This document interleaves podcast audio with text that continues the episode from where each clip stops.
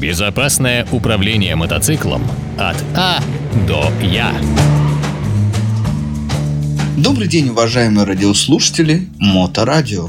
С вами Владимир Алилайнин в рубрике «Безопасное управление мотоциклом от А до Я». Сегодня я решил посвятить тему передачу – это использование полученных навыков в процессе обучения. Я много наблюдаю за тем, как люди управляют мотоциклом. И, конечно, мои наблюдения направлены не только на случайно встретившихся на моем пути мотоциклистов, но и на моих учеников. Именно этими наблюдениями я и хочу поделиться с вами.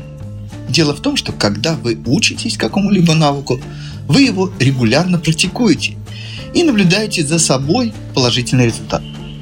Но в связи с малым временем, уделяющимся в процессе обучения, и необходимостью как можно больше за это время овладеть количеством навыков, конечно, необходимо продолжать их практику.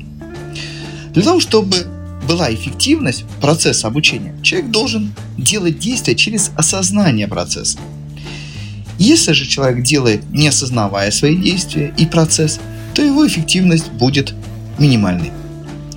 Так что мои рекомендации людям, прошедшим какое-либо обучение, продолжать их практику и развивать. Но если вернуться к тому, с чего я начал эту передачу, хочу сказать, что я иногда вижу, что некоторые водители мотоциклов, которые прошли обучение и получили определенные навыки, через время какие-то из них не используют и как результат теряют. И этому есть несколько причин. Одна из основных причин – это нежелание уделять времени тренировкам. Другая причина – это отсутствие возможности. К примеру, человек использует мотоцикл в основном для поездок на работу. А живет он в городе с плотным трафиком движения.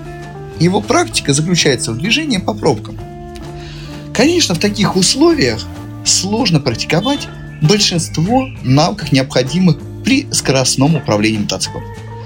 К примеру, объезд препятствия на скорости от 60 до 100 км в час, активное торможение – как в прямолинейном движении, так и в повороте, да и все, что связано со скоростным прохождением поворота. Навыки движения на малых скоростях многие также ленятся практиковать.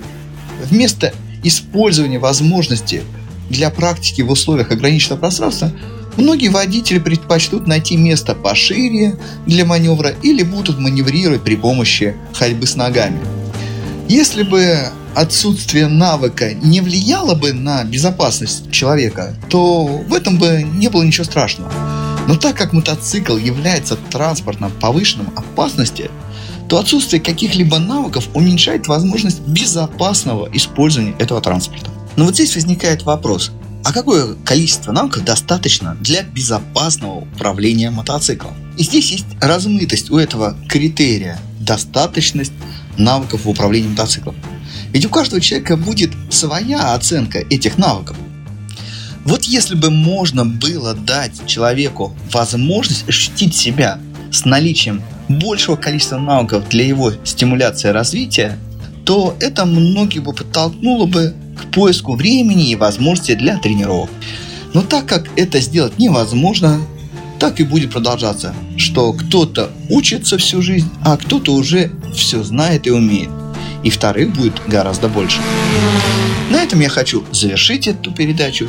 В связи с наступающим Новым годом хочу всем пожелать повышения предпраздничного настроения. С вами был Владимир Алиланин на Моторадио. До новых встреч! Управление мотоциклом от А до Я.